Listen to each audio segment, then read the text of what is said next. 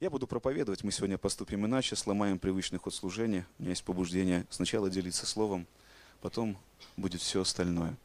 Проповедь называется «Будь собой». Вы, наверное, не раз слышали, что мы призваны быть собой для начала в Боге, да? Должны прийти к Нему такие, какие мы есть. Слышали такое? Призывал ли вас кто-нибудь быть собой? Наверное, да. А что мешает нам быть собой? Почему актуален этот призыв? Почему он то и дело актуален? Ну, это говорит о том, что мы не бываем собой. Одеваем какие-то маски, по-разному сегодня об этом говорят, лицемерим. Что мешает нам быть собой? Ваш опыт. Пару реплик быстро. Да, какие-то общественные рамки, мерки, да, под которые нам хочется подогнаться, чтобы не быть белой вороной, возможно. Обстоятельства какие-то вынуждают нас. Не хотите говорить. Бывает, люди не закрыть, вот, не остановить. А вы скромные. Слава Богу.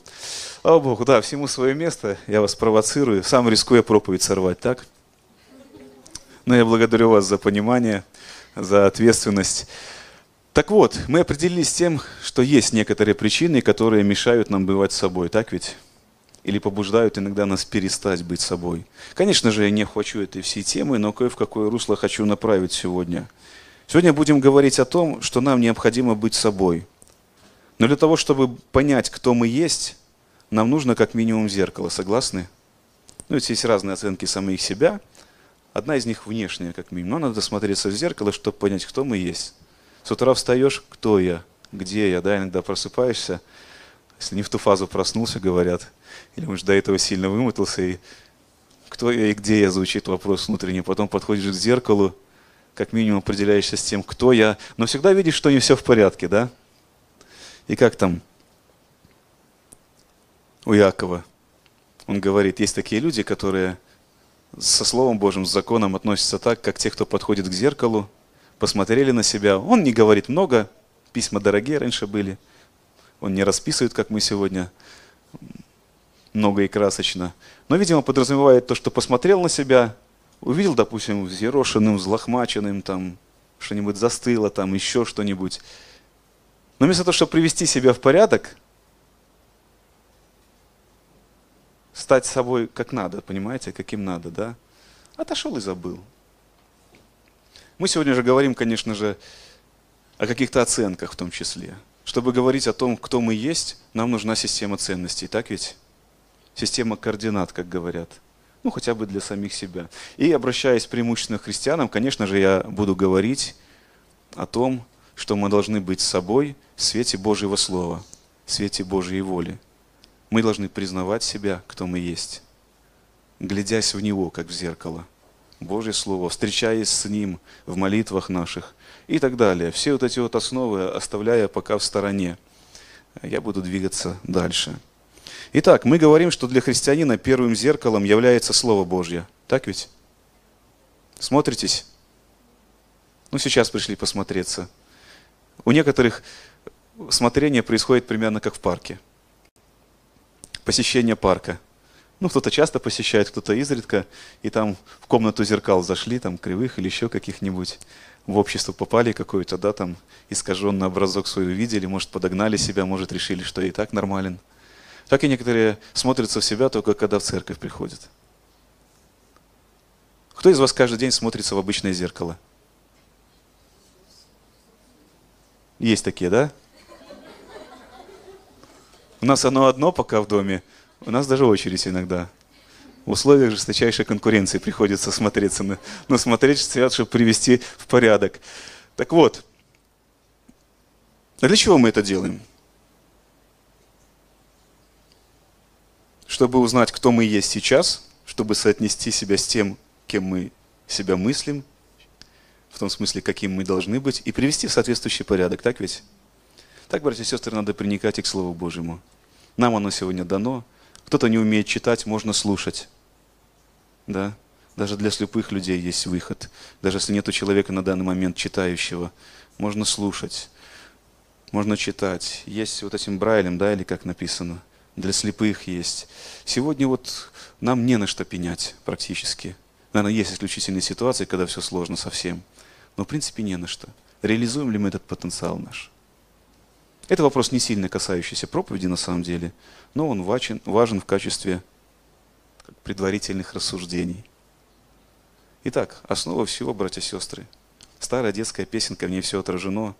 Иногда мы, кто читает Библию или часто слушает, замыливается с другой стороны восприятия.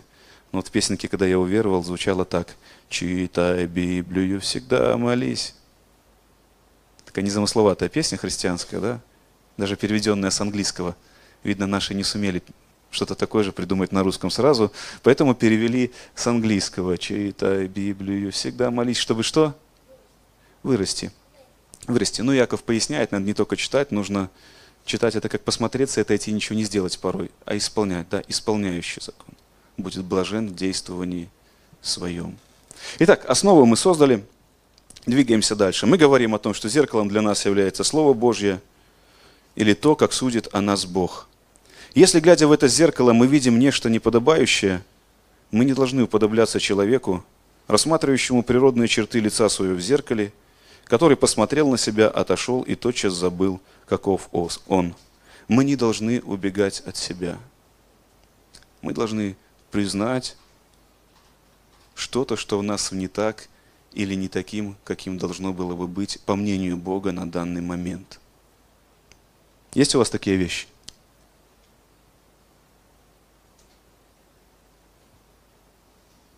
у меня есть. Буду проповедовать себе. Ну, прежде всего, Бог, когда дает слово, дает его проповеднику на самом деле.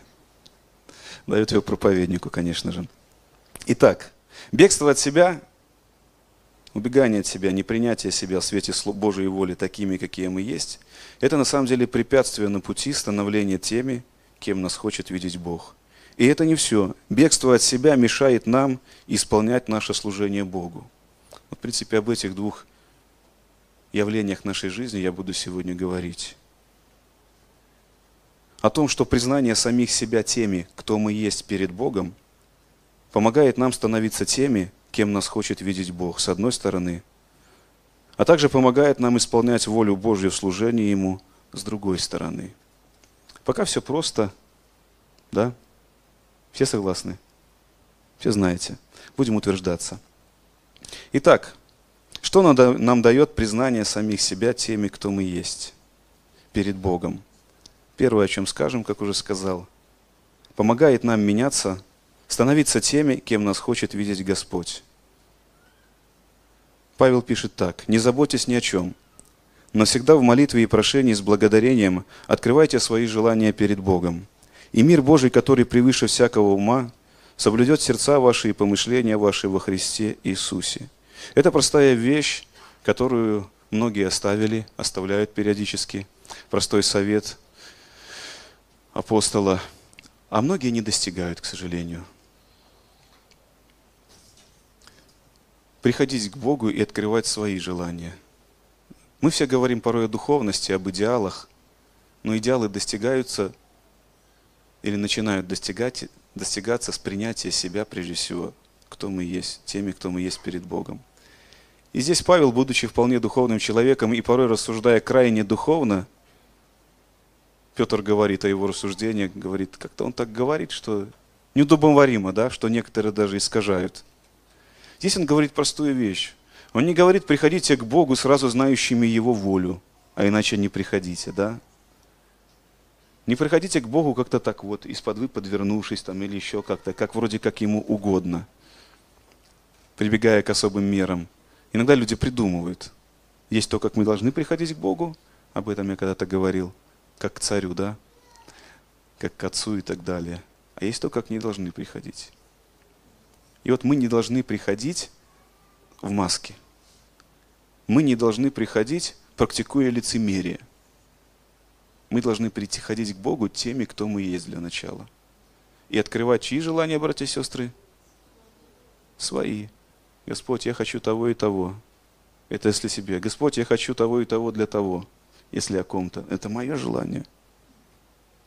Читайте псалмы, читайте псалмы. Любите их. Кто-то очень любит их, да? Я другие книги Библии больше люблю. Кто-то псалмы любит.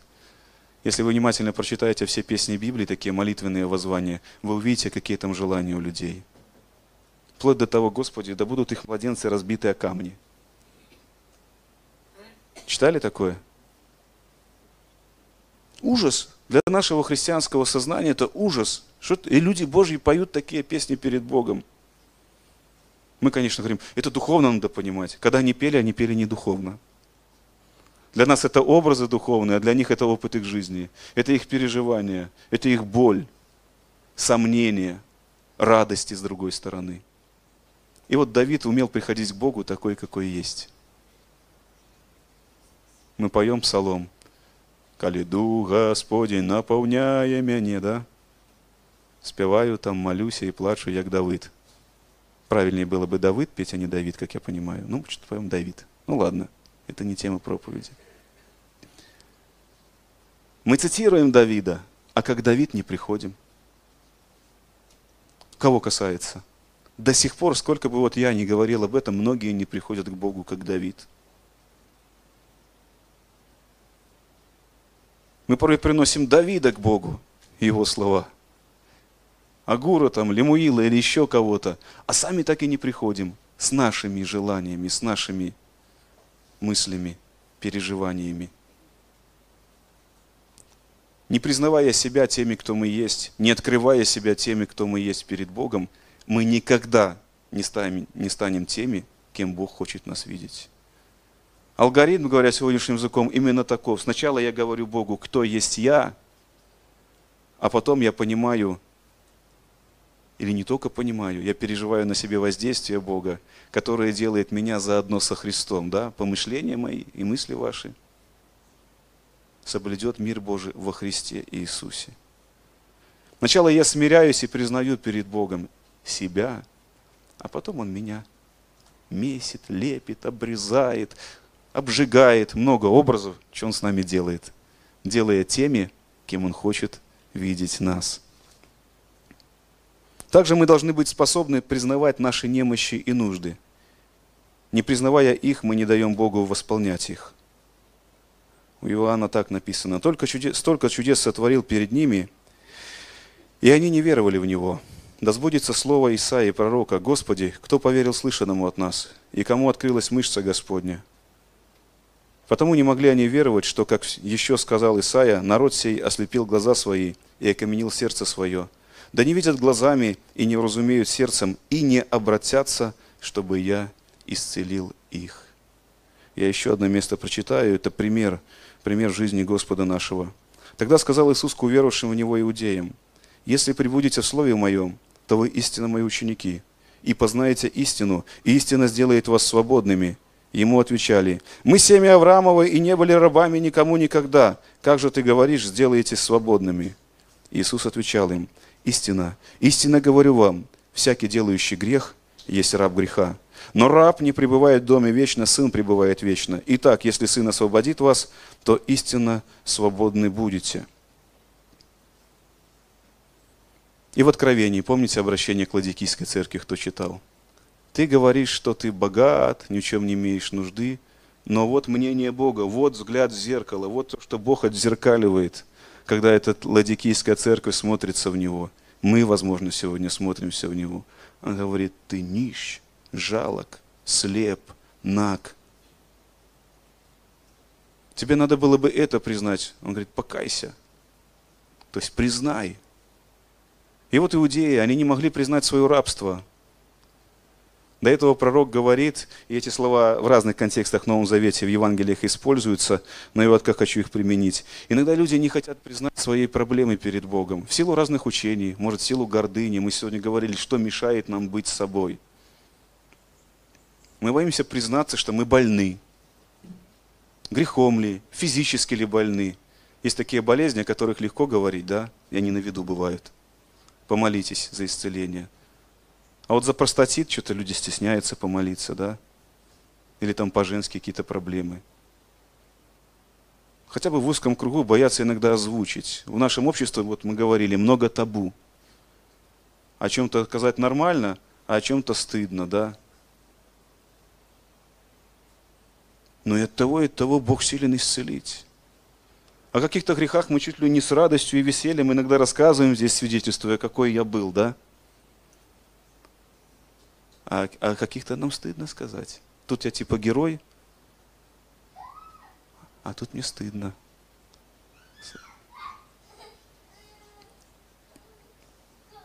И вот так, не признавая себя теми, кто мы есть, не призывая свои немощи, слабости, болезни, многие остаются. Есть другие причины, почему остаются без ответа, но и по этой многие остаются со своими проблемами. Потому что как та женщина не поступают, которая 12 лет лечилась, потратила все – вот смотрите, какой перед ней был выбор. Кроме прочего, она там вообще не должна была не прикасаться к кому, побить ее могли нечистотой, но осквернила бы всех, да? А представьте себе, а может вы были в таком обстоятельстве. Легко ли признать напрасные траты? Ты во что-то вкладываешься, вкладываешься, вкладываешься, уже понял, что не туда идешь, что зря тратишься. И сказать стоп. У меня со здоровьем не было, было с автомобилем покупаешь автомобиль, потом пытаешься доводить его до ума. Ты довел его до ума уже на ту цену, которую за него заплатил. Ты понимаешь, подустал я. Думаешь, продать, но он дороже не стал. А прошло всего полгода или год, ты еще не отъездил, никак, короче, отбиться не можешь, да? И ты начинаешь дальше доводить до ума, думаешь, ну, отдохнул чуть-чуть, и дальше вкладываешься, вкладываешься. И думаешь, сейчас доведу. А он не доводится уже, уже ну, мертв, уже, ну, уже чудо воскресения надо. А тут его еще как-то так на веревочках дергают. И приходит момент, когда надо признать, ты зря потратил. Тебе надо другое. Так и для этой женщины. Библия же не все описывает. Может, я прибавлю чего-то к ее переживаниям, может, нет, но мы бываем в похожих обстоятельствах. Она могла бы сказать, я столько уже потратила. Неужели напрасно? Это же надо признать. Но она обратилась к Господу, она признала свою болезнь. Она не кричала сначала из-за угла, «Господь, я благодарю Тебя, что я здорова». Не, если бы она получила такое слово, если бы Иисус сказал кому-то, иди передай, там сегодня женщина будет ходить, иди передай ей, что она здорова, пускай благодарит. Такое бывает. Но она не кричала, о, Господь, я тебя увидела, я знаю, что я здорова. Еще чего-то не делала сказала, если только прикоснусь, выздоровею. Чтобы сказать, если только прикоснусь, выздоровею, нужно сказать себе, да, я болен. Сначала, да, я больна, у меня нужда. Это о физическом здоровье, допустим. Этот принцип на другие явления нашей жизни можно перенести. Но прежде всего на грех. Во Христе нам проповедуется прежде всего разрешение проблемы со грехом. Он говорит, идите, проповедуйте Евангелие, возвещая всем прощение Божье. Прежде всего, Евангелие в том, что Бог решает проблему с нашими грехами. Все второе, остальное это то, что прилагается.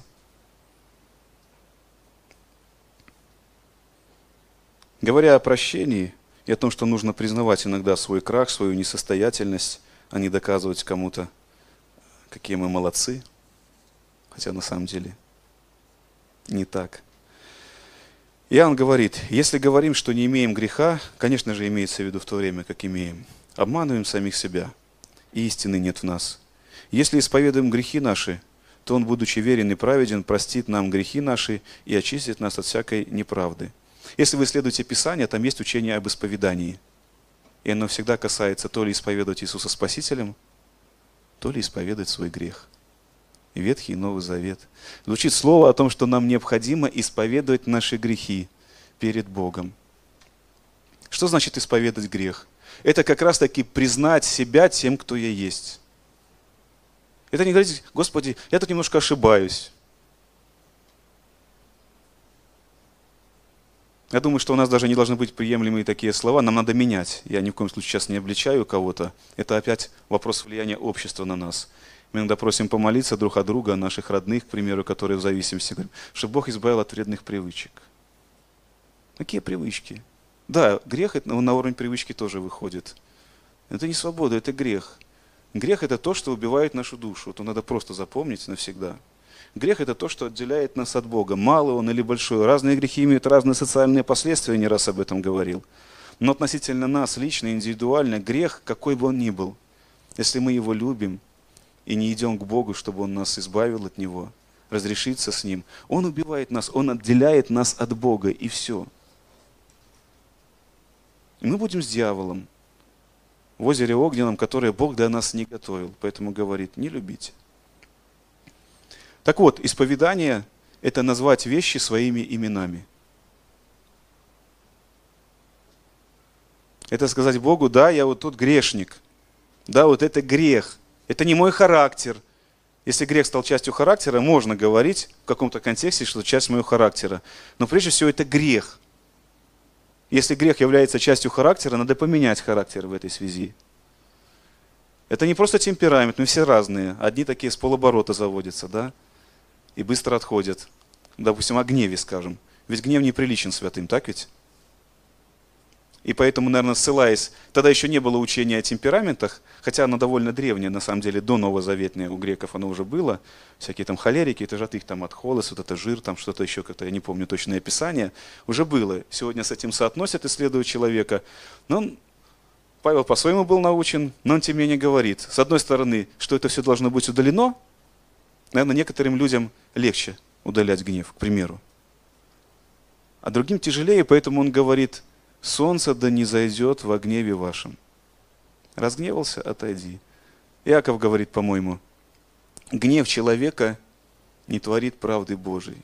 Если ты разгневался, не поступай в гневе, не предпринимай действий, хотя бы, если уже дошел до гнева. Мы все разные. Бог это учитывает, и вот есть разные слова. Они разную нагрузку на себе несут. Одно говорит «не гневайся», другое говорит «в гневе не согрешай». Да? И и можно списывать, я таким родился. Ну да, ты заводной.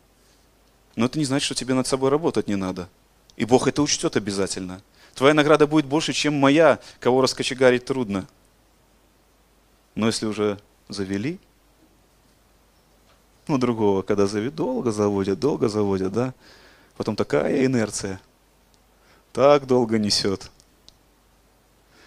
Мы можем как угодно оправдывать но грех надо называть своим именем, исповедать грех. И только тогда, когда есть признание себя грешником, если у меня есть грех, происходит прощение, раз снимается вина, и происходит что? Очищение, очистит.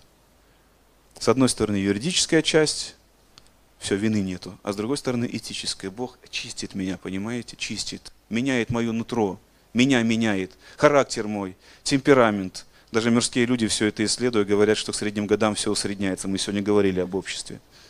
Поведение людей усредняется. А тут с силой Божьей.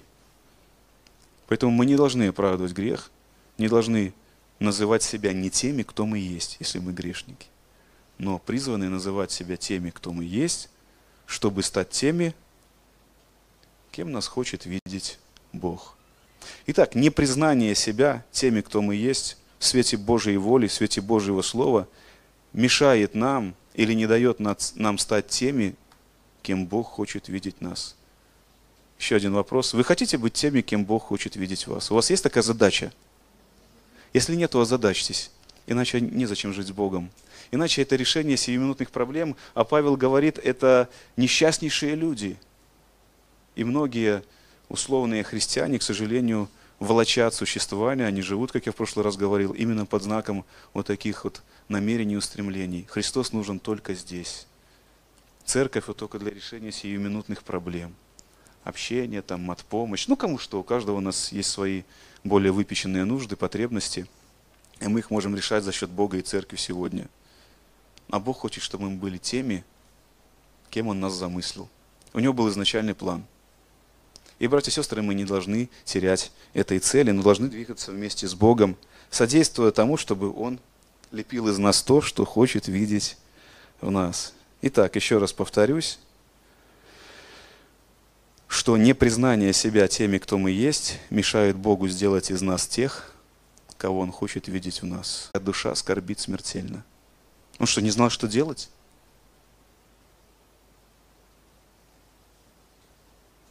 У него же отец, у него же связь с Богом. Мы же так говорим, он ночами молился, отдыхал, наполнялся силами, все у него было шикарно. Давайте и мы так будем делать, и у нас не будет проблем. Но знаете, реальность такова, что даже у Христа был момент, наверное, не один, но здесь он написан, это яркий момент, когда ему было очень плохо. Его душа скорбела смертельно, и смотрите, он это вынес. Кому он это принес? Кому он об этом сказал?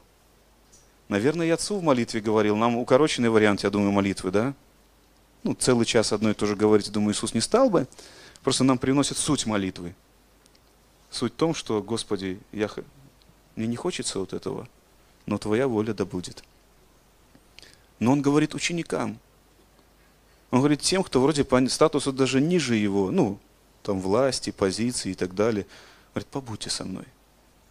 Почему он просил побыть с ним? Ну, это он делал вид, что ему тяжело, да? Он показывал им пример, что нам надо бывать друг с другом. Он нуждался в людях. Он, как человек, нуждался в подобных себе. Со времен Эдемского сада ничего не изменилось, пока наши тела не преобразились, пока мы не воскресли со Христом, как воскрес Он в теле, понимаете? Не духовно только лишь рождение свыше, но в теле. Нехорошо быть человеку одному. И он рассказывает о своей скорби ученикам. Не всем. Он выбрал трех. Там была своя иерархия определенная. И рассказывает это им. Они не смогли понести до конца. Но он все равно делится с ними. Я хочу на это сегодня обратить внимание. Он в этот момент являет себя тем, кто он есть. Он открывает себя людям. Он рассказывает, кто он есть Богу. Он говорит, Господь, я не хочу, Отче, Он рассказывает, кто он есть всем. И в итоге получает помощь, да, где-то сказано, ангелы служили ему. И в итоге он идет на крест. Он совершает свое служение. Это то, о чем я сейчас говорю. Что признание себя теми, кто мы есть перед Богом, помогает нам исполнить служение, на которое нас Бог поставил. А в служении бывает тяжело. И вы знаете, очень хорошо, когда есть люди, которым можно открыться – Одни поддержат руки, другие, может быть, заснут. Но когда есть кому выговориться, да, кому есть кому открыть, что мне плохо, мне тяжело. Я прошу вас, становитесь такими людьми, кому можно довериться и открыться, и потом не получить гвоздь в спину. Даже если вы не в силах помочь, иногда людям надо открыться. Даже Господь в этом нуждался. Я с этого примера начал, потому что даже наш Господь он открывался людям. И вообще, когда Иисус пришел на землю выполнять свое служение Отцу, с чего он начал? После пустыни. Он прошел такую инициацию, скажем так. И с чего он начал после пустыни? Учеников звать. Он никогда не был один. Ну да, уходил наедине с отцом помолиться, и то они прибегали к нему иногда. Но в целом, в служении своему он не был один. У него были те, кто служил ему, и мужчины, и женщины – кто-то служил имением, кто-то, пускай там с корявыми мыслями, но носил эту коробочку, откуда выносил, да, с денежками.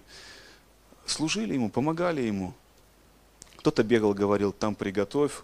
Потом он давал им поручения, они содействовали ему в служении. И когда он посылал апостолов, он посылал по двое, а не по одному, да? Я уже сегодня это говорил. Потому что нехорошо быть человеку одному. Когда некому излить, когда некому открыться – кто ты есть, трудно пройти путь служения. И кто-то из вас это уже пережил. Кто-то в такую минуту находил поддержку и вдохновлялся и шел дальше. Кто-то оставался один, и это тяжело. Возьмем даже пример Иова в тяжкую минуту. Друзья пришли, семь дней молчали, но и потом они же не уходили. Там несколько циклов бесед – Старший друг, средний друг, помладше. Старший, средний, помладше. Старший, средний, потом помладше вроде молчит. И там Елеуй какой-то вступает, еще один был. Они могли бы после первого раза, когда он всех не послушал, уйти, сказать, а, Иов, помирай ты в грехах своих. Это была их позиция. Это была позиция Иова тоже. Он думал точно как, как друзья. А, в том плане, что если я живу правильно, то такого не должно быть. Он поэтому спорил с Богом. Но он мог, понимаете, он мог хоть перед кем-то вот эту свою позицию излить. Мне плохо, будь проклят день, в который меня зачали и сказали отцу моему там что-то там еще. Он проклинал все и всех, кроме Бога. ну, и людей, ну, в целом, он изливал боль, ему больно. Было кому? Он Богу взывал. И что Бог его проигнорировал? Из-за того, что Иов был неправ? Ведь в итоге Иов раскаялся, да? Говорит, каюсь. Потому что, ну, не понимал, что делаю, не понимаю я путей твоих, Боже. Раньше я тебя слышал, а теперь вижу. Бог же знал, что его надо поправить свое положение, шагнуть дальше вере знал. Но из-за того, что он был неправ, из-за того, что он выражал все, кем он являлся в этот момент, в этих переживаниях, Бог его не отверг.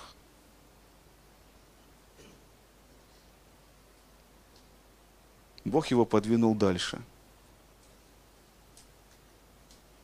У него была своя миссия. Если мы не говорим о каком-то апостольском служении и прочем, он стал для нас образом. Это его служение, его жизнь – это служение для последующих поколений. И он прошел это служение до конца, до того, когда Бог прославился в его жизни, да, восполнив его нужды. Но до этого он был собой. До этого он был собой. И мы, братья и сестры, чтобы совершить служение Божие, должны быть собой. И я прошу вас, с одной стороны, будьте теми людьми, которым, перед которыми кто-то сможет быть собой. Таких людей не бывает много – во всяком случае не во всех нуждах, но будьте для кого-то другими людьми. А с другой стороны, напомню то, о чем постоянно призываю, когда говорю о домашних общениях. Братья и сестры, создавайте связи, пускайте в свою жизнь кого-то, чтобы в такие вот моменты вам было кому сказать, мне тяжело, моя душа скорбит. Чтобы был кто-то, с кем, кто сможет понести с вами. Даже поспать рядом, как спали ученики – пока вы будете бороться, но рядом. Есть такие обоюдные процессы.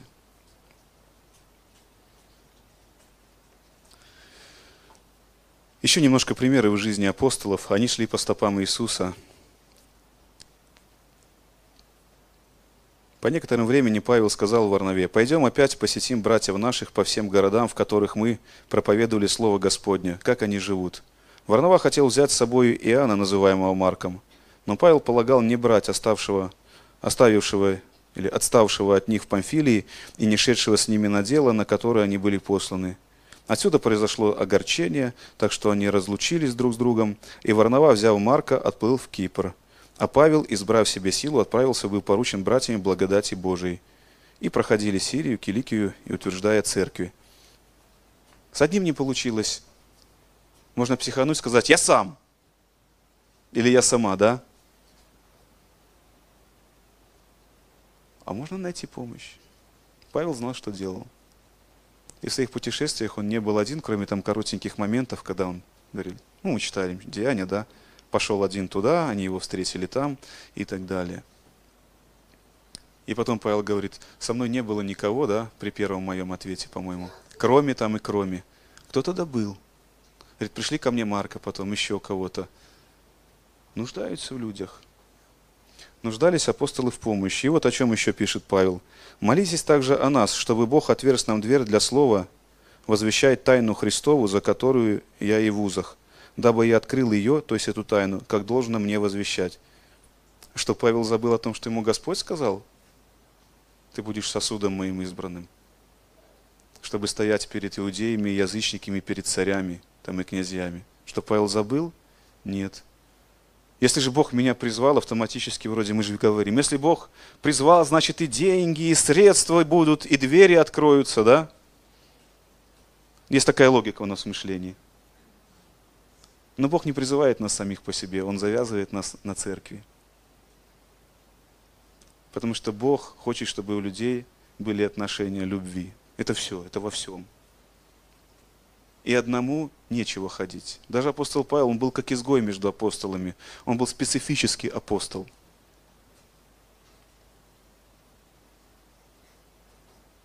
Он здесь говорит, молитесь о нас, у него есть сотрудники, которые с ним.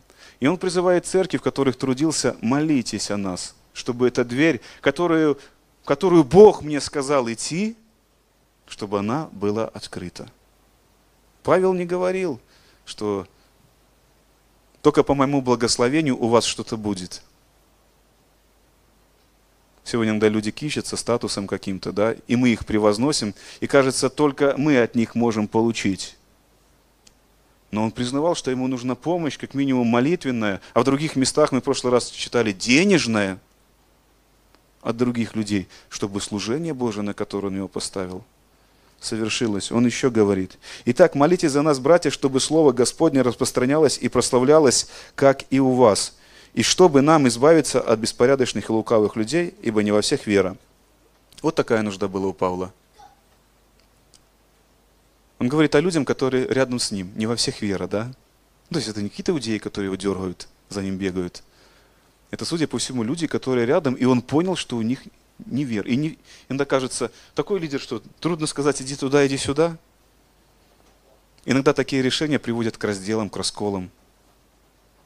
Потому что люди делятся на фракции, и дело Божье страдает.